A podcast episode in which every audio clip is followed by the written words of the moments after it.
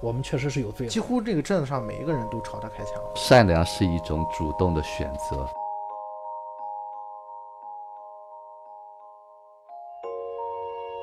你是那个举枪的人吗？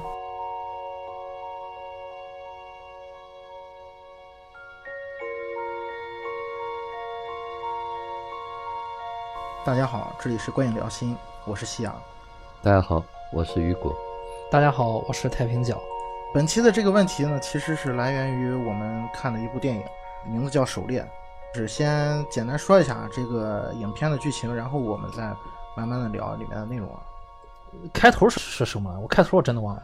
一块儿这朋友在那个地方比赛打赌嘛，谁在冰水里边游泳嘛。哦，那个开头我还真忘了。啊，好像有那么个对他们一块儿就是冬天嘛，在冰水里边说，呃，就是谁第一个下水的给多少钱。结果那个下去那个胖子就抽筋了，约翰。然后呢，这个这个主角叫什么呢？啊，男主叫卢卡斯。啊，卢卡斯，卢卡斯，卢卡斯。对对，我突然想起那个小女孩叫他卢卡斯的样子。对，他下去把这个人救上来了。对。然后呢，后头接的就是他在幼儿园的场景。啊，也也就是说，这个电影一开始是交代给观众，男主的人缘是很好的，其实。对，对，就是和朋友朋友们互相的关系是很好的，对对，而且他他这个镇好像也不是太大，所有人基本上都认识，小地方，对小地方，嗯，男主应该是刚刚离婚，他的儿子是跟着前妻一块生活，对对对对啊，然后男主那会儿就是。呃，他是一开始就是幼儿园老师吗？还是后来？他是在那个中学小女孩她哥哥那个学校当老师，那个学校倒闭了，他就到这个幼儿园去做一个临时工一样。啊，对啊对。然后他还跟就是这个所谓的受害者这个小女孩，他们家好像是就是他们他们两家是关系最好的，对对吧？就是他们在喝酒回去以后，那个人还亲吻他嘛，就说他说卢卡斯，你是我最好的朋友。啊，就是他爸爸，那个小女孩的爸爸。对啊，对对对，在幼儿园当老师的过程当中，也是人缘很好，所有小孩都喜很喜欢他。对对。然后包括就是那个小女孩，那小女孩就是好像是有一天就是想抱他，还是亲亲他，还是干嘛？对他亲吻他，就是他一开始，因为我刚刚看过这个电影嘛，就是他像这个小女孩有几次迷路了。啊，就在那个地方站着发愣的时候，他就说：“哎，说你是怎么样？”他说：“爸爸妈妈走丢了嘛。”他就把他送回去。包括早上起来上幼儿园，他爸妈就吵架，到底谁送他的时候，他又在那看到了，说：“我把你送去吧。”就是说，他为什么亲吻他呢？就他是觉得，就是卢卡斯对他比他爸爸妈妈对他还好。啊啊，所以他做了一个小心，啊，要送给他个卡片包起来给他的时候呢。他就看到塞到他口袋里边，然后呢，他和那些小孩一块跑蹦跳的，就是闹的时候，那个小孩就过去也上去亲他嘴，然后他就告诉他说这是和爸爸妈妈的行为，啊，就不不能跟我，哎，对对，然后又把这个把这个小女孩推开，哎，对，又把这个东西给他了，说这个是不是你给我的？小女孩就说不是，他说上面写着你的名字，说我希望把这个东西送给你妈妈或者送给你爸爸，啊。所以这个小女孩她就有点羞愧，嗯，啊，然后才出来后头那一段实际上放学时，他妈没来接她，嗯，然后就迟疑，那个院长就问她，她就说了这一段而且把她哥哥同学看那个生殖器那段就合到一起了。对，就是之前他有个剧情交代是，他小女孩之所以。说的那么详细，就关于说，呃，这个老师有对我进行过一些性侵，性。他是看到那个东西吗？棒棒吗？是是，因为那个他哥哥好像是在家里面看那种小黄片儿，拍的，嗯，给他看的。对，然后他看到了这个信息是来源于他哥哥的，其实，所以这个小女孩就把这段就好像是当做自己的一个经历了，告诉是他哥哥哥主动给他看，还是他无意中看到的？他哥哥和那个同学两个人。一边看一边跑，他站在门口嘛，他就故意给他看的，啊，这小孩恶作剧嘛，嗯，对他们也也没有什么，哎，不是有什么邪恶的东西，对。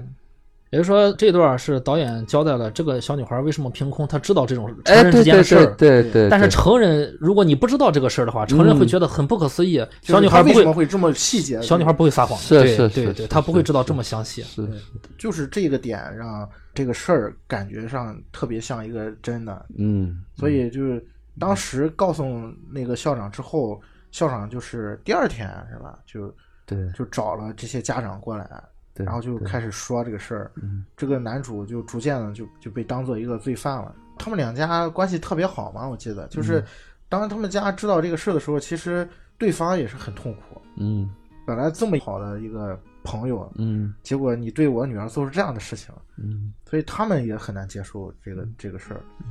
我觉得呃最痛苦的还是男主，他的生活就是已经一蹶不振了，就到那个时候，嗯。他呃前妻带着孩子走了，嗯呃自己孤零零一个人，虽然说在这儿可能人缘挺好的，有很多好朋友，但是回到回到家还是冷暖自知嘛。嗯呃，我记得他是跟幼儿园里面一个老师还是啊相当于是个女朋友是吧？啊，对他有一个女朋友了。嗯对，但是在事情之后，女朋友也弃他而去了是吧？有那么一点怀疑他，对怀疑他，就不信任他。这个女朋友还一开始还站在他那边，对，但是后来有一些小小怀疑，嗯，所以男主情绪一下子止不住了，把他就推出去。了，对，然后就把女朋友直接推出门了。那个时候他真的就成了众矢之的了。但我记得好像唯独他儿子是信任他。的，是是。是，就所有的人里面，对，只有他儿子。我觉得就是他儿子简直就是在我看，在我的认知里面，他儿子很厉害，我很厉害，真的很厉害。好像就是还有一个朋哪友对，还有他干爹，他的干爹，儿子干爹是吧？呃，干爹是一直信任他的，然后这个影片就展现了很多男主他这一家人在受到这种，在别人看来好像自己站在一个正义一方，嗯在他可能肯定是很受委屈的一个方面，嗯所以就给他制造了很多麻烦。嗯，因为我记得有一段是他把他们家狗给弄死了勒死了，弄死了。对，勒死狗这段，其实我就挺有点受不了的，嗯就觉得哪怕是真的发生了这样的事情，嗯那我们是不是真的就应该就是像那样去做？你如果认定他是一个罪犯的话，对吧？那就起诉他，法律来制裁他。嗯但是最终是没有证据证明他有犯过这样的事情，就是好像应该是他这个狗死掉是他被法院放放出来之后的事，对，相当于这些人没有这个警察能管得了你了，那我们就来实施我们的这个惩动私刑了。啊，就动私刑了那种感觉。我记不太清最后的就是结局，就他带着他儿子去森林之前，其他的人是否对他已经有了有了谅解，我记不清了。嗯，他是这样交代的，就是勒死狗那段是他从那个就是警察局放出来嘛，放出来你那就应该是圣诞节前后，然后回去和儿子准备做东西嘛，突然一块大石头把他窗砸碎了，对对砸碎了出来以后，发现那个有个塑料袋儿，就狗已经被勒死了。然后呢，他就把孩子库马斯送回他妈那去了。然后他就在那掩埋这个东西，不就为圣诞节去买东西吗？买东西那个那个超市人又不让他，就打他嘛，啊，对，对打他回来完他又回去报复嘛，这些都发生了。然后又过了一年，他上次是交代了，一开始十月，然后十一月，然后圣诞节啊，从一开始的十月就是他们一块儿去狩猎喝酒，然后他把他送回去，就是克拉拉他爸爸送回去的时候，啊他说他是最好朋友，这这段都交代了。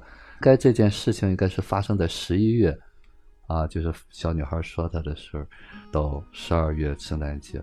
后头呢，他接了一年以后，就儿子到了成人节嘛，就啊发枪嘛，对对。啊，发枪以后他们去打猎嘛，然后就有一枪就结束了，就这么一个过程。就是并没有交代，就是他身边那群朋友对他的有什么态度。是啊，就是在那个就是成人节的时候又坐到一起，大家开心了嘛。就一年之后嘛，哎对他来参加他对对对对对，哦，他朋友们都又又又来哎，又聚到一起，就跟一开始狩猎一样啊对对。对那个小女孩也在，对啊是在打完猎嘛，就在家吃饭。出现在门口是吧？吃饭，对对对，他要过不去，他抱着他嘛过去了。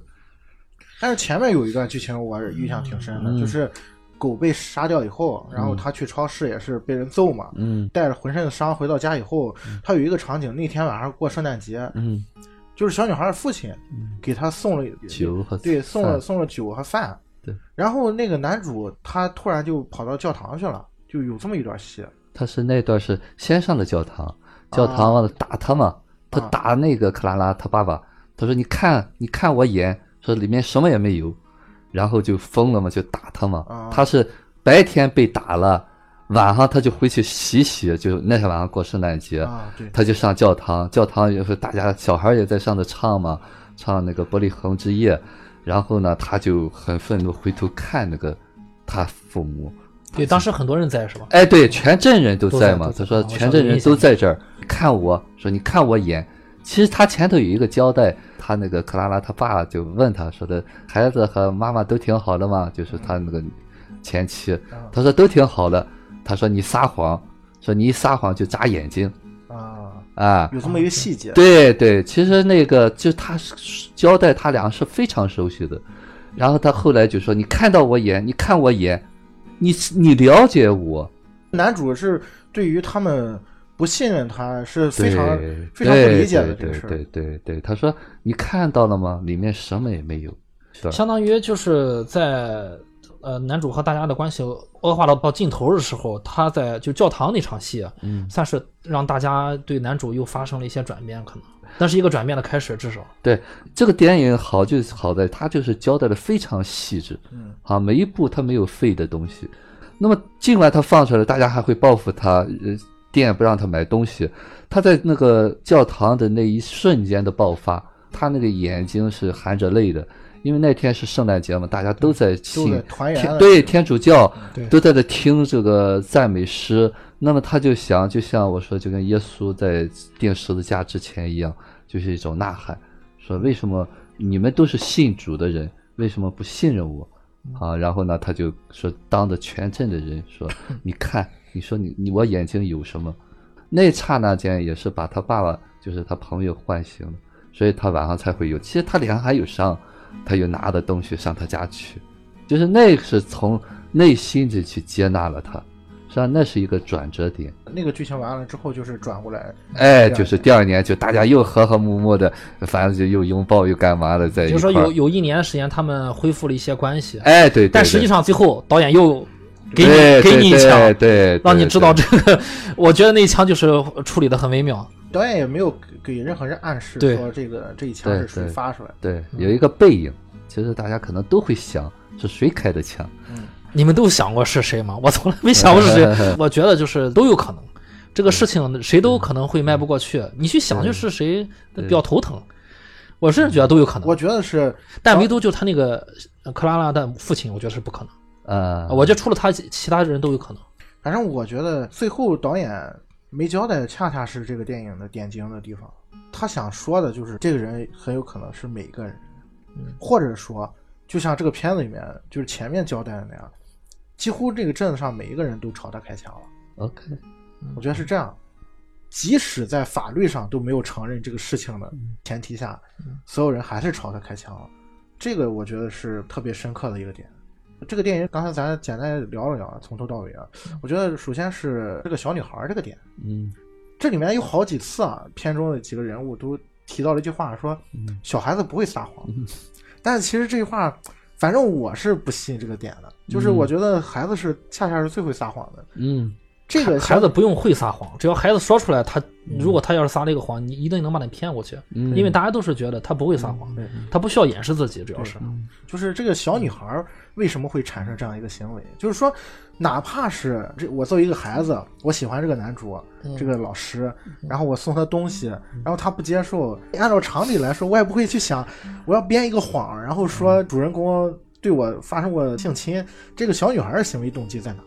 说到小女孩，可能也是很多人会想，甚至有人会骂这个小女孩，这个小女孩太坏了嗯啊。对于小孩来说啊，就是我们呃说到撒谎哈、就是不管是大人还是小孩都会撒谎，但是为什么撒谎呢？我们在说谎的过程当中是害怕的，嗯害怕什么呢？害怕那个后果的。嗯嗯啊，就是大家会评判我，会指责我。如果我承认了这件东西，那为什么小孩容易撒谎呢？小孩更没有主动权，他更不敢担起这个责任了。我们心理学上有一个点，就是叫“我可逮着你了，你这狗娘养的”，有一个游戏啊啊。这个游戏是什么呢？就是比方说有一个主妇和他朋友在聊天儿嗯他家里有一个调皮的孩子，一看大人聊天忽略了他，他就会里外跑。啊啊跑跑跑跑对，哐叽一声，屋里边花瓶砸了。其实妈妈虽然没看到现场，一定知道是这个小孩跑跑砸了的。嗯，经常妈妈就会谁砸碎的花瓶，就质问这个小孩，这我们叫引诱撒谎。小孩一定不会说是我砸碎的，嗯因为妈妈提这个问题的时候就在引诱撒谎。嗯，当然了，这是一个很深的一个点。就妈妈为什么要引诱撒谎呢？就是让这个小孩撒谎，他是受伤的，就是你们都在骗我，就是他是不舒服的，啊，他要这个答案。如果他没有这个动机在里头的话，他完全可以说你你是不是不小心把花瓶砸碎了啊？就事论事啊，这是我们成人常玩的一个游戏，引诱对方撒谎，然后自己受伤。就是我们生活当中经常会出现这种情况，就是妈妈受伤，对，妈妈有一个隐藏的动机，对，妈妈是要体验那种不舒服的感觉。当然了，这个东西是比较深的一个心理点，就是说我们早年有些经历，我们会借每一个机会去体验它。所以说，我们现实当中小孩经常会被这种的父母引诱的撒谎，就是这个就是一个很重要的一个点，因为我们今天在这探讨嘛，为什么小孩学会撒谎了？啊，因为小孩觉得这个东西是要受惩罚的。假如说妈妈是很成人的话，就会说：“哎呀，这个东西是不是你砸碎了？你是不是跑？你理解了他？”小孩完全可以不用撒谎。但是我们现实当中可能经常会有这样害怕、受伤、内在有很多负性情绪的父母，就会有意无意的引诱孩子撒谎。所以这个小孩撒谎呢，实际上呢也是一种自我保护。嗯。你比方说，他如果不说这个卢卡斯不好呢，他心里难受，他又不能把这件事情去告诉别人，他能和爸爸妈妈说，和幼儿园老师说，我喜欢他，他不让我。小孩会想那些后果，这一刹那间，他那些情绪又没法疏泄，所以他只能会用一种报复性的东西说这个卢卡斯怎么样对他不好，啊，其实他并没有描述那么清楚，他说做了什么，那个奶奶就一直引诱他。你看到了什么？然后他就说了，我就看到了什么棒棒，而且很硬。然后呢，这个就是唯恐天下不乱的这个幼儿园奶奶，嗯啊，就是我们现实当中很多这种老奶奶，有人评价她是一个被害妄想症患者。这被害妄想症患者就是很想把这件事情搞得很紧张、很恐惧，就我们每天都觉得有人要害我，嗯嗯，所以说他就会越想越越复杂。然后就想其他孩子会不会受害，啊，实际上这件事情都没有澄清，这件个东西完全是由这个奶奶引发的，啊，然后又给这个卢卡斯前妻打电话，让他儿子那个意思不要去接触他爸爸，所以卢卡斯才愤怒了。他一开始根本没有想到，他也没说是谁告的他，后来那个老奶奶就是很愤怒的说怎么的，那还是你好朋友的孩子，哦，他才知道。然后他就去质问他父母。对他有一个情节是他知道这个事儿之后，直接去他们家了。哎，对对对对，谁谁直接去他们家？就是卢卡斯。卢卡斯直接跑到那个他父母他父母家里。对对。然后就觉得他那个动机是很很清楚的，很直接的。就说这个咱们关系这么好，嗯，你们相信我？对你应该相信我，就是因为他没有犯这个事情。很坦然。对，很坦然。男主，我觉得他一开始确实是一个特别干净的一个人，是特别干净，对，而且很有爱的，对，很直接，而且他做做所有事情都很直接。小孩子这个这点啊，我突然想起一个事儿，就是不敢说百分之百，但是百分之九十九的人肯定说过谎。说谎这个行为很有可能就是从儿时养成的。是，还是说这个孩子他说谎是源于一种恐惧嘛？比如说他打翻了一个东西。然后父母会因为这个事情责备他或者怎么样？如果我我来理解的话，他可能是一种求生的本能。嗯。然后，但是这个事情为什么会导致说谎这个行为成为一种习惯？就是每个人，包括你长大以后，很轻松的就会说出一些谎言来，甭管是好的还是坏的。我觉得就是在于当孩子出现第一次这样的行为的时候，我们给给予的反馈不对。比如说，孩子他打翻了这个花瓶，然后他因为这个谎言之后，家长承认了你这个行为，他会认为我说谎是对我是有利的。嗯，这种东西在他潜意识当中会是会埋下种子的，这就导致了以后这种行为会成为一种习惯，就是有一个引导方，父母的这个引导方。就如果说在出现这样的行为的时候，父母直接一点，就说这个行为不对，但是是你做的，我们就事论事。嗯，那。就不会有说谎是对我有利的这样一个反馈。如果这个反馈没有的话，在他成长的时候，这个方面的伤害会少一些。是，其实我们成人说谎哈，就是从我这个角度来讲，就当我们说谎的那一刻，我们都回到小时候了。嗯啊，就是我说内在小孩，就是我们经常是不能成人的啊。为什么要说谎呢？就是不敢当，我是有恐惧的，我是害怕那个后果的，我是害怕担责任的。所以说，我们的恐惧，我说了，恐惧就是我们小孩的代言。就我们内心都有一个小孩，可能我一旦进入得到那个恐惧的小孩的时候，我就首先要保护好自己，所以就会采取说谎。就刚才说这一段啊，就是狩猎这个小女孩她性侵这个事儿，其实让我想现实当中有一个例子，M J Michael Jackson，嗯他在年轻的时候啊，就当时也是爆出有这个娈童嘛，好像是有小男孩公开的说他猥亵我，嗯。然后这个事儿那那几年嘛，反正就是遭受了很多非议。嗯。但是当这个男孩长大成人之后，嗯。翻案了，然后他自己承认说当年是说谎的，就像一个罗生门一样，就是这种事很有的时候确实没有办法很准确的去举证，嗯，就哪怕当事人承认这个事儿，也有可能他是被逼承认的。OK，所以当这种事情就出现之后，它可能不是真实的，甚至可能是各执其词的情况下，旁人的反应是很有意思的。再回到狩猎那个电影里面，我们就可以看，当这个小女孩说了这番话之后，周围的人是怎么表现的。说那个校长，我觉得校长等于是那个把枪递给所有人的那个人，就是告诉你那是坏人，那是坏人。哎那指他指的有坏人的那个人，校长当时没有选择第一时间报警或者什么的。他报了，他是先找的一个朋友，就所谓的心理学家，然后来呃以啊朋友的身份跟这个小女孩聊，竟用一些引导性的语言。你看到了什么？哎，对对，是不是啊？是不是啊？有一个啊其实是一个非专业的一个人士去评判这个事儿。你要是觉得他是个犯罪，就应该报警，你不能就私自找一个心理学家。你你你作为警察，嗯因为如因为我觉得就是这个校长不是说他全做错了啊。嗯作为你是这个学校的头儿，嗯你是有责任的。你有百分之五十的可能觉得这个事是真的，嗯有可能有有真假都有可能。嗯那这个时候你肯定要负起这个责任来。万一这个事儿如果是真的呢？当然要去求证。嗯但这个时候我觉得就是应该该走什么步骤走什么步骤。嗯就是你如果说出现了一一件这样的事情，应该报警，那你就应该报警。如果应该是走一个什么教育部门一个监管的程程序，就应该走这个程序。他当时如果说没有走正常的程序的话，我是觉得他肯定是做的不对的。比如说你应该是报警了，那你找心理学家去去充当警察的角色，那肯定是不对的。他这点我觉得是没做对的。但是他你说的把枪发给大家啊，他可能是过于忧虑了，因为毕竟在他的这个里面出现了这种丑闻，嗯他可能很敏感，自己很敏感。我觉得他是太害怕这个责任，就是比如说责任太大或者怎么样的，他是太害怕这个事件一下被扩散开来了，嗯所以他也没选择报警，也没选择那个，就选选择好像要私自己私下解决，嗯结果其实还没解决好。其实这个电影是这样的，他现在找这个朋友，这个朋友一聊呢，就把他想得到的那些信息都聊出来了。其实那个小女孩也是在那说没有，我记不清了。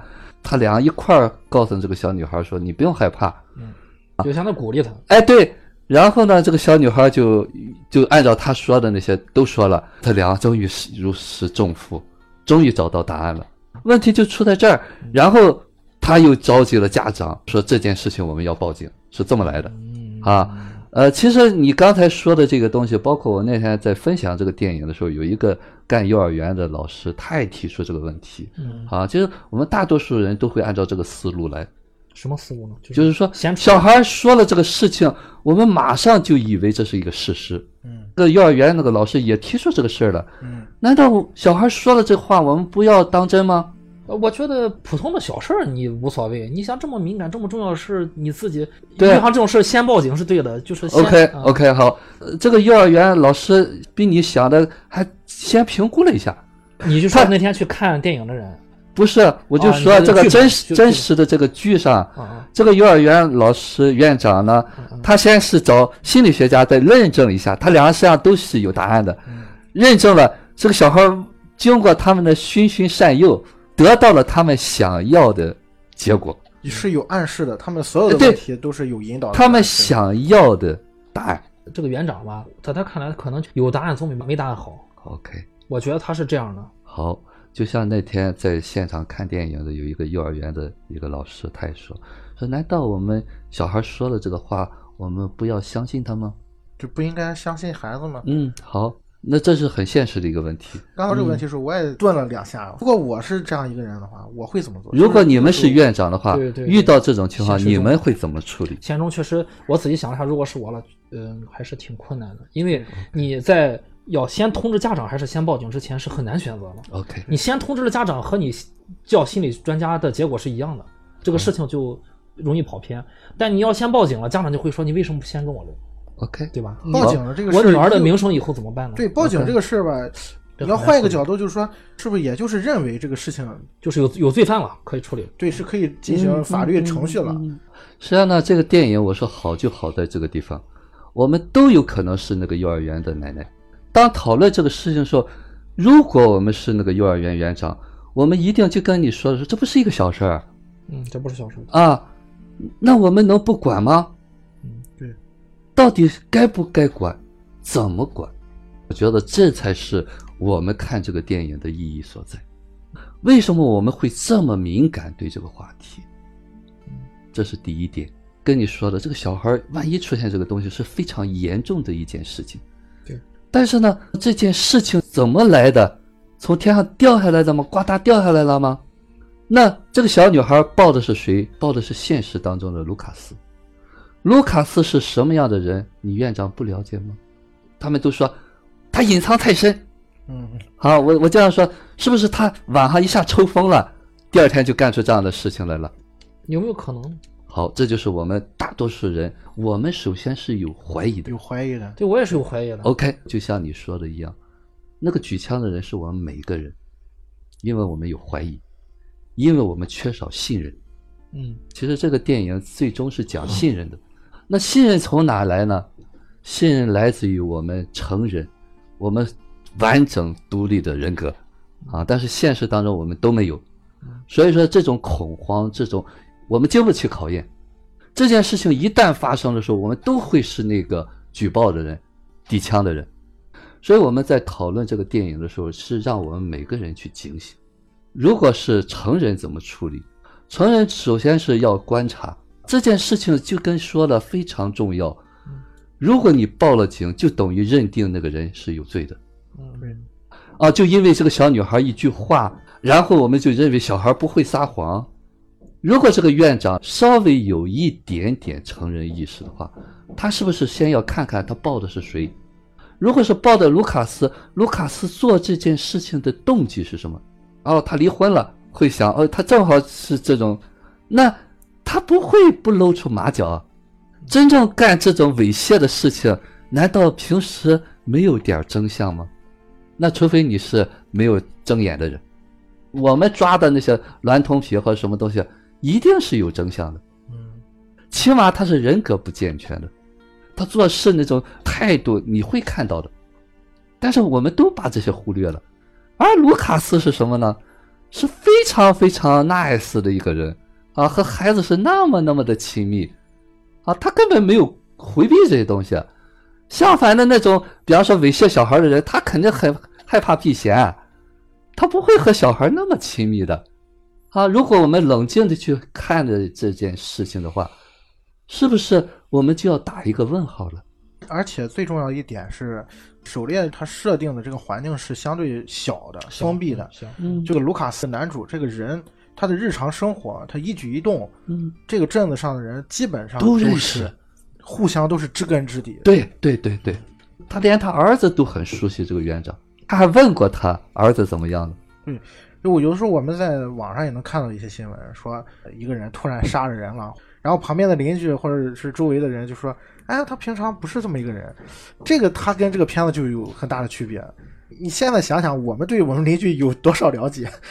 但是换到狩猎环境下面，可能情况是不一样的。就确实我是知道你是很清楚、很清楚的。对，尤其是小女孩的家长，他们两家人又是亲上加亲的感觉，所以这个时候反而还是能产生怀疑。对对对，这才是问题所在。就说我们那个信任就像个玻璃纸一样，一碰就碎。清冷的街道，摇摆的心。清冷的街道非常干净，但是我们的心是非常脆弱的，一吹就碎。而且他妈还提前问他女儿了，他女儿说：“我胡说的。”对对。但是妈妈说：“你不用害怕，你不用害怕。”包括那个心理学家，包括那个幼儿园奶奶，都是说：“你不用害怕，你不用害怕。”就我们心里都有答案了。我们就是想要我们想要的。对，其实我刚才也仔细想了想，如果放在现在咱们生活的环境中，你可能确实对你身边的这些普通朋友和邻居不太了解，这个你可能还是有怀疑的。但是就是在片中的这个男主和身边的这些呃友人之间的这个亲密程度，应该算是投射到我的生活的话，应该是像我和比如说发小啊，还有至交啊，很熟的影迷们朋友这些知根知底的。如果突然有一天有这样事情。还是不会，就是说一下就变成完全不信任，那肯定会觉得这个事情还是很蹊跷了，因为没有任何征兆啊。所以最主要是，是回到这个片子里面去，在这种比较紧密的小镇的关系里面，包括他后期他们在教堂之后关系修复了一年，在这一年的过程中，虽然没演，你想也知道，就是他和他的友人肯定又在一起了。那他们在一起的社交活社交活动在小镇上是暴露的，大家都能看到，比如说。电影一上来，他就交代他们在湖里面，嗯，也有，我记得当时有周围的有围观的人，好像有，对，有些他们妻子什么都在一块儿。对，只要这个男主和他的友人在一块儿，这个男主必然是这个小镇的焦点，因为他曾经出现身上出现过这个事儿，大家都会注意到，哎，他们又在一起了。嗯，即便这样，最后还是有了枪声。我觉得这是这个电影比较厉害的地方。对，这个镇子很小，就跟他说的那个每一个人都认识。对，尤其社交活动都是发小。都能叫出名字来，都打都是一块长大的，对，而且大家都有信仰。对，他两家非常熟，熟到什么程度？他有一个镜头，就是这个卢卡斯一开始就这件事没发生的时候，到他家去，小女孩她妈妈烤着馅饼，在临出门之前说不许偷我拿出馅我馅饼吃。这个妈妈一走，他俩分别就去拿这个馅饼吃，那种了解，然后就说他前妻的名字，那个狗就汪汪叫。他实际上很多的细节铺垫，对对对，这么说来算是至交了，对，算真是就是，真是知根知底的。那你说都这样了，为什么这对夫妻会怀疑？不过他那个他父亲克拉拉还还稍微动摇过，他母亲是完全就对。疯掉了。他当时是质问他朋友的时候，他朋友说我不知道，就是那个很真实，那个很真实。啊，就那一刹那间我不知道，不知道。啊，因为那是他的女儿，这是他的朋友。就我不知道该信任谁，像我刚才说的，我们在这一刹那间没有答案的时候，我可不可以先等等？那我们急什么？那个幼儿园园长就跟阶级斗争的那个弦儿绷得很紧，啊，马上想到全院的孩子都会受到影响，然后呢，分别叫家长去开会，回去问孩子，结果发现了孩子都有这些症状，最后编的他家都有地下室了，啊，最后放出来就是因为。到他家去搜查，发现家里没有地下室，细节都编出来了。大人和孩子还有区别吗？我相信这个地下室一定是在引导的情况下想出来的，要不然小孩怎么能想出地下室来？对，一定是成人的思维。告诉是不是上地下室了？小孩对对对，是地下室，而且反复问那个克拉拉，克拉拉说我也记不清了，是你还是谁了？他曾经有一段这个克拉拉。出了这件事情的时候，又到他家去，呃，那个卢卡斯家，说我可不可以领狗玩啊？对，哎，然后他说你不可以说你现在来这儿必须经过妈妈。就整个我说了，这个电影里头最成人的就是卢卡斯。为什么说他成人？他一直非常冷静，他并没有像其他人呢被诬陷了会迁怒于他们，只是他最后那一刻爆发了。然后呢？这件事情大家都那样的话，最后是他抱着这个小女孩过那一块儿，而且他那个小女孩，他并没有说去避嫌。如果是他是有恐惧、有紧张的话，他一定不会和那小孩那么亲密。他是临时学生，小孩也也不会和他那么亲密。对对，如果小孩被他伤害过，那绝对不可能啊。对那个小女孩，一年之后完全对他没有任何的负面的情绪，就看到男主。小女孩一直很喜欢。对对对对对，我觉得就是事情发生之后，小女孩反而对大人们的 这种反应都不知所措了。那小女孩已经不知所措了，不知道大人为什么会这样了都。对，所以说我们现实当中，我们的小孩都被大人教坏了，嗯，都被大人的那个恐惧带坏了。现在小孩是很真实的，因为我们成人的那种不自信、那种恐慌，一代一代的向下传，真真正正的内在的不成长，没有这种觉知的话。那些事情早晚的事情，觉得那件事情就是一个镜子，就是来看我们每个人啊。这件事情没发生在我们身边，发生在中国那更了不得。就你去对照一下，就我们现实当中其实也有过这样类似的情况，比如说有一件事情，然后你身边的朋友、同事什么，都是朝着那个方向去判断的。这个事儿啊，就是这样，就是这样。但是当这个事儿哎有反转了。又发现，原来这帮人就不会承认他们之前说啊，把这个事情。我当时也怀疑过，我当时也怀疑过，我觉得不可能嘛，我就觉得肯定不是那样嘛，就可能真的会那样。对，就这个，我觉得也是一个很有意思的心理的一个反应，都有点从众。对，从众。我们现实当中这些朋友，我们找朋友的目的是什么？朋友哈，就是群体活动，是为了避免落单。啊，我怕孤独，不是友情牵牵连在一起。哎，对对对，那不是一个成人，就小孩一块玩的玩伴。嗯啊，就真正没有那个朋友的那个含义，就肝胆相照的那种东西，就他没有信任的基础。咱一块去打猎去了，咱一块去游泳去吧，别拉下我，我也去。这就是所谓的群体和朋友。所以说，这部分人是没有这个基础的，所以一旦出事的话，他们就会出来倒戈。嗯。也会将这个翻盘手就跟说：“哎呦，我倒是这样。”他们的那种东西，他自己不是说他有意撒谎，他的确没有判断。其实对他来说也不是很重要，社会的新闻罢了。我就掺和掺和一脚。对，就跟幼儿园奶奶在说这件事情的时候，他并没有顾及到会出现什么后果。那一刻，恐惧的小孩就说：“哎，这件事情别泛化了，我们害怕承担责任。”就跟你说的是先报警还是先找心理医生？我们。第一个做这个东西是害怕我担责任，就先把我自己撇清了。哎，对我做了。如果是成人的话，哪怕这件事情有别人说：“哎呦，你报完了。”那我我是有考虑的。我为什么报完了？啊，我是非常清晰的，觉得这个东西需要澄清啊，不能因为这个孩子一句话，我们就害了这个人。这是非常成人理智的一个处理方式。相反的，就跟说了那个幼儿园长：“哎呦，别这件事情。”责任家长怎么说我啊？警察怎么说我？这不一样是个小孩吗？问题不是出在这件事情上，问题是出在我们是不是够成人？我觉得还有一个点啊，就是刚才在聊说这些人啊，为什么在这个事情发生之后都会统一口径的去批判男主，就是把男主当做真正的一个罪犯去对待。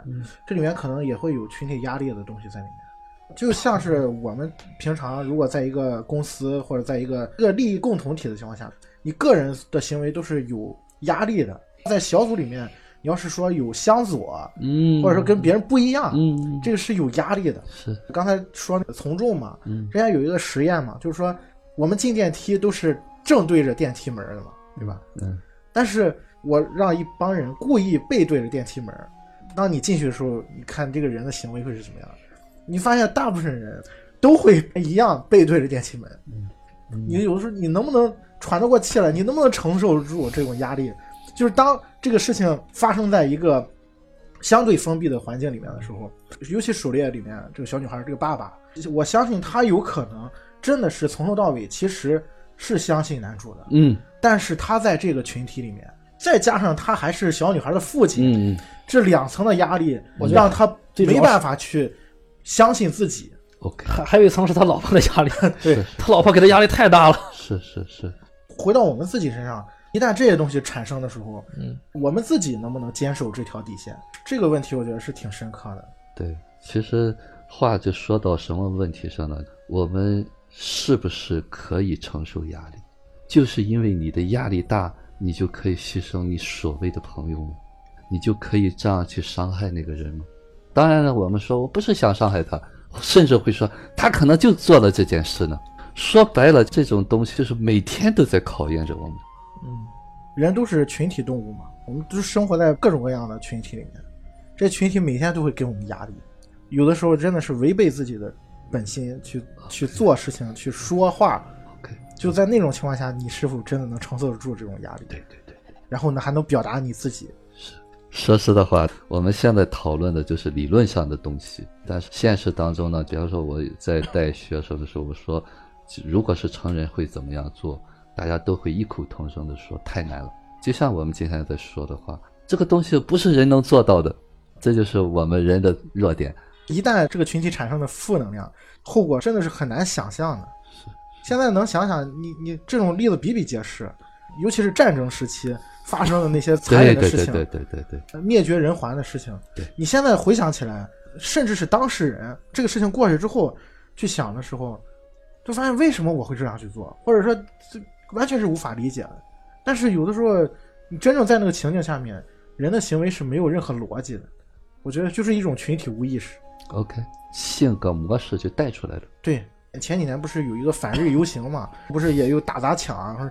在那种环境下面，人的那种行为，他是没有自己认知的，可能无意识的。对，而且我觉得还有一种动机在于，在那种情况下。我的行为是不受约束的，不需要承担任何后果的。对，法不责众。对，就是这个群体，我是群体的一员。哎，对对对对，法不责众，这个实际上就和那个电影有有关系。这就是今天就要聊的第二部电影，就是《狗镇》。嗯，《狗镇》这个电影，我先说简单说一下剧情啊。说的就是一一个姑娘叫 Grace，她有一天就来到了一个小镇，这个小镇也是跟狩猎一样，是一个相对很封闭的地方。然后镇子上的人表面看起来都很善良、很淳朴。Grace，他好像是在躲一个组织的追捕，反正他就逃难逃过来了。逃过来之后呢，他就认识了一个小镇上一个作家，叫汤姆·爱迪生，跟美国那个发明大王爱迪生是一个名。这个 Grace 来到这个小镇之后，因为他是个外来者嘛，他想在这个小镇就是躲避别人追杀，所以就必须得让这个镇子上的人都接纳自己，所以他就开始就是帮着镇子上的人各种干活啊什么的，抵消这个他日常的一些生活上的开销。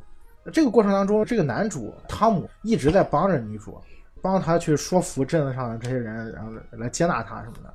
镇子上的人举行了一次集会，就是大家投票，哎，决定 Grace 能不能留在这儿。结果全票通过了，取得了全镇人的信任，然后留在了这儿生活。影片发展到这儿还是一个很正常的一个脉络。当镇子上人就是接受了女主之后，路过小镇的一个警察，在他们这个地方贴了一张通缉令。这个通缉令上面就是女主的照片，所有镇上的人都看见了这个通缉令了。一开始大家还觉得我们不可能因为一张照片说我就不信任你了，对吧？我们之前就已经接纳你了嘛，哪怕你是有一些过去，但我们不计较，你可以继续留在这儿。虽然嘴上是这么说，但是所有人心里面有一个芥蒂了，就觉得我们帮你，我们要付出的更多，而且还是有风险的。那么为了回馈这个风险。你就要付出相应的代价，那是不是就应该帮我们做更多的事情，干更多的工作？那这个时候其实双方的地位就不平衡了。当通缉令出现之后，我觉得啊，从心理上来讲，所有的镇子上的居民，他们这个心态是失衡的，他们认为自己是比女主是要高一个层次的，因为他们要付出代价来帮助女主来躲在这里生活，这种心态的失衡会越来越严重。大家都觉得我为了帮你，我们付出了太多了，但是你又回馈的不够。这个时候就发生了一件事情，就是镇子上的一个农民把女主 Grace 给强奸了。然后呢，这是一个导火索。这件事情让所有镇子上的人慢慢的都成为了强奸女主的农夫这样一个角色。女主这个时候就变成了镇子上的一个奴隶，白天要帮他们干活，晚上还要满足他们的欲望。Grace 还其实还有一个小希望，就是寄托在镇子上这个男主汤姆，因为汤姆他一直是帮着 Grace 的嘛。Grace 这个时候就寄希望于汤姆，想让他带他离开这个地方。但是最终的结果是汤姆也背叛了女主。当 Grace 问他说你为什么要这样去做的时候，汤姆其实是这么回答说：镇子上人一块开会说你偷了人家的钱，想逃跑。把这个事情都归责到我身上了，我没有办法，我只能说都是你的责任，我只能跟他们站在一起。然后呢，片子结局我觉得是比《手链》那个结局更刺激一点。女主她其实是一个黑帮老大的女儿，所以当她恢复自己的身份以后呢，她做了一件事情，就是把全镇人都屠杀了。她给自己一个理由是，她觉得这个这个真的是不应该存在的一个地方，她要让这个世界变得更美好一点。这个故事其实这样结束了。我们可以先从前面开始看啊，因为它有一个点跟狩猎是一一致的，就是这些人当出现一个针对的。目标的时候，所有人的行为是一致的。这个点其实刚才我们呃大概也聊了一些了，群体的一些压力导致说你想做也得做，不想做也得做，不然你就是不合群了。你可能你也会被称为受欺负、受压制的那个人。这是一个点啊。第二个点，我觉得是假定这些人一开始真的就是很善良，那为什么会产生这样一个变化？就是到最后就成了一个说没有良知了。嗯，不管是大人还是孩子，对他都是一样的，都是在压榨他、欺负他。嗯，就刚才你说的善良哈，其实这个话题是我们每个人都要探讨的，到底什么是善良？啊，我们是不是够善良？什么叫善良？我们总是会标榜自己我很善良，其实真正的善良不需要标榜，是我们呃作为一个人啊，就是我们最基本的一个属性。但是为什么我们变得不善良呢？我们经常会说有理由，啊，我这样对他是有理由的。对，就像是狩猎里面那些人一样，嗯，就我迫害他是因为他是罪犯，我是正义的。对对对对对对，啊，我说战争是什么？哈，战争就是给自己一个理由施暴。施暴是什么？施暴是一种动物性的本能。OK，那我们的善良哪去了？可不可以说我们内在都有一个暴力倾向？就这个问题，可能是另外要探讨的，就是所谓人到底是性本恶还是性本善的问题？OK，刚才我们谈的是个善良，最根本的可能要归到这个问题上。对对，其实我们是善良的吗？善良是一种主动的选择。什么叫主动的选择呢？当我清楚了我作为一个人的时候，我应该善待所有的人，但是我要善良是需要有力量的。啊，什么叫有力量呢？就是我看到了，这所有的人都是好的。假如说我们有怀疑，哎，我不能对你善良了，你有危险，我还敢善良吗？比如说，我们可以对我身边的人，或者我认知你是一个好人情况下，我肯定对你是很好。但是如果我们碰到是一个坏人，嗯，或者说在我们的认知里面，你的行为是罪恶的，是不好的，嗯，我们对待对方的时候，我们是不是能保持善良？这是。要打一个问号的，对，啊，这个呢就会回到那个圣经上，经常会说你打我左脸，我给你右脸。我觉得如果按照弗洛伊德的这个理论来讲，那是一种超我的状态。OK，那是一种道德。OK，好，就说明我们是做不做不到的。你打我左脸，我给你右脸，就是说我信任你。如果你认为我错了，那你就认为我错了。但是我是坦坦然然的。打我右右左脸的时候，你凭什么打我左脸？我会反击，会有一个弱的东西会出来。那我们不是的话，我们做不到，做不到的就别装那个善良，装那个伟大的东西。我们是要探讨真的善良，还是伪善良，还是有条件的善良？实际上，我们平时做的多半都是有条件的善良。那为什么我们会用暴力来，就是所谓的正义感？啊，我们会把他们打倒，就说这是有理由的，他做了一个坏事，所以说我们要这样对他。但我们总是用一种借口，我做这种恶是有理由的，这不叫我不善良。那善良还需要有条件的吗？话又回来了，我们为什么要愤怒？是不是我们每个人都积攒了很多的愤怒，只是没有条件暴露出来？就像狩猎一样，有一个人说啊，就说。那个事情没发生就是的，一旦发生了，我们都会举起拳头来，群起而攻之。对，我们都可能是上去踹他一脚的那个人。这个东西呢，就发生在我的一个个案里头啊。这个个案就是说，他在上学的时候，小学的时候就被全班人欺负，跟梦魇一样啊。这个学生到后来就非常崩溃了，就有病了。我们现实当中经常会这样，全班同学。来攻击这个人，这种事情会有。对，就霸凌事件嘛。其实那个战争，我记得好像曾经有一篇文章还是一个故事，纳粹杀犹太人嘛。那个人说我没有办法，就是军官命令我，就我们必须要开枪。但是那个人说了，你有选择，你可以选择瞄不准。嗯，对我最近看了一个片子叫《好人寥寥》，汤姆克鲁斯的。美国军方为了惩治一个身体比较弱的士兵。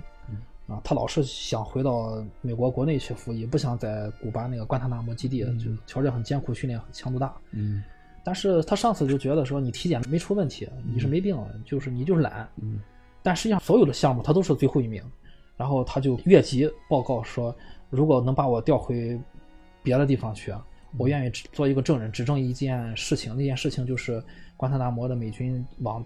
古巴那边的塔楼那边开枪，先开枪了，这种事情是其实是不允许的，就是你不能先挑事儿。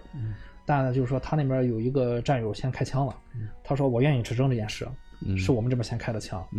这个信好像是被截胡了吧？反正是就是被他的直属上司知道了，这个司令就是把他这个班长叫来了，就让他动用这个红色代码。这个红色代码是一个私刑，指如果他不听话，你就用刑对待自己人。结果这个班长回去先跟所有的班里面的战士们说了，他虽然就是每次成绩最差，他也总是和大家不合群但你们谁也不准动他，然后就解散了。解散五分钟之后，这个班长来到了其中他们班里面两个最服从命令的军人的宿舍，下达了红色代码。当天晚上，这两个军人就把这个不听话的士兵从自己的房间拉出来，拉出来之后就是把他弄死了。人死了，自然要有承担者。这两个士兵就被告上了军事法庭，军方上面的意思，你们俩服罪，就我我承认我失手杀了这个人，然后最多也就半年，给你想办法把你弄出来了。嗯，但你们俩要承认，其实他们俩就是要被军队洗脑的那种人，嗯，严格遵守命令，不问是非。这个时候就和他的这个认知冲突了。我是为了美利坚服务的，我是为了军队服务的，为什么最后军队倒打我一耙？那他俩又站在自己的个人的私利上，又考多多 考虑一步，一旦我承认罪了。半年之后我放出来了，我的社会也无法立足。我是杀战友的人，所以怎么地他他俩都说不过去，他俩就呃汤姆不承认。汤姆克鲁斯演的就是他们俩的军方指派的律师。本来这个律师就跟他说：“你们俩承认就行了。”给这么大的压力，军方不可能放过你们俩，你们俩没有别的路。然后这两个军人就跟他说：“如果你不帮我，没有人能帮我。”最后汤姆克斯也是有一些呃中间的剧情啊，他最后决定帮他们，用了一些手段打赢了这场官司。在最后结局的时候，他们一共被指控了三项罪名，其中两项。都逃脱了，那最后一项罪名嘛，还是要坐监一段时间，就一很短的一段时间。他们两个就听到第三项罪名没就是成立的时候，guilty。法庭结束之后，记得是男配还是汤姆克鲁斯跟他们俩就是去聊，其中一个兵就幡然醒悟了，给我们定的这项罪名，我们确实是有罪的，我们不是没有罪，因为当时我们有选择的权利，不杀战友。就刚才我引申一下，即便你被军队洗脑了，或者怎么样，或者你是吧，你从众，或者你你你你像班长和他们的关系都很好，有一个不合群的，大家其实都是相当于你说的霸凌，都对那个兵就是颇有微词，因为他不合群，但是他自己也没办法，他确实在里面遭罪难受，他就想走，大家一一开始就准备要欺负他嘛，班长就说了，说不准欺负他，其实就准备要弄他了，要红色代码，然后班长就下达这个任务的时候，其实这两个兵是。有选择的，那你不做选择，直接就那是杀人啊！你把战友杀死，那是你自己美国人，又不是敌人。这个东西你如果不分清楚，你你夺走一个人的生命，是，我觉得你确实要付出代价。那律师帮助你打赢了前面两个，最后一个这个法官判你做是自有他的道理。说到这儿啊，其实刚才聊狗镇的时候，虽然那个电影拍的也也不错，但是我觉得它还是偏实验性的一个电影，而且它是一个虚构的。对。但接下来我们要聊的这个电影，它最最震撼我的点在于，它真的是一个真事，它是一个真实事件改编的。但是因为这期的内容可能有点多，也要分成两期来 放出来。好吧。哎，你还记得之前报新闻，就是那个鲁鱼号？嗯嗯嗯，鲁龙鱼啊，鲁龙鱼，就是一帮船员在在船在船上，在公海上，在公海上，然后。互相残杀，对，互相残杀那个事儿嘛，其实那个也有一种感觉，对对对对，就在那种法外之地。我记得当时有一个细节，说船上好像有一个大医生。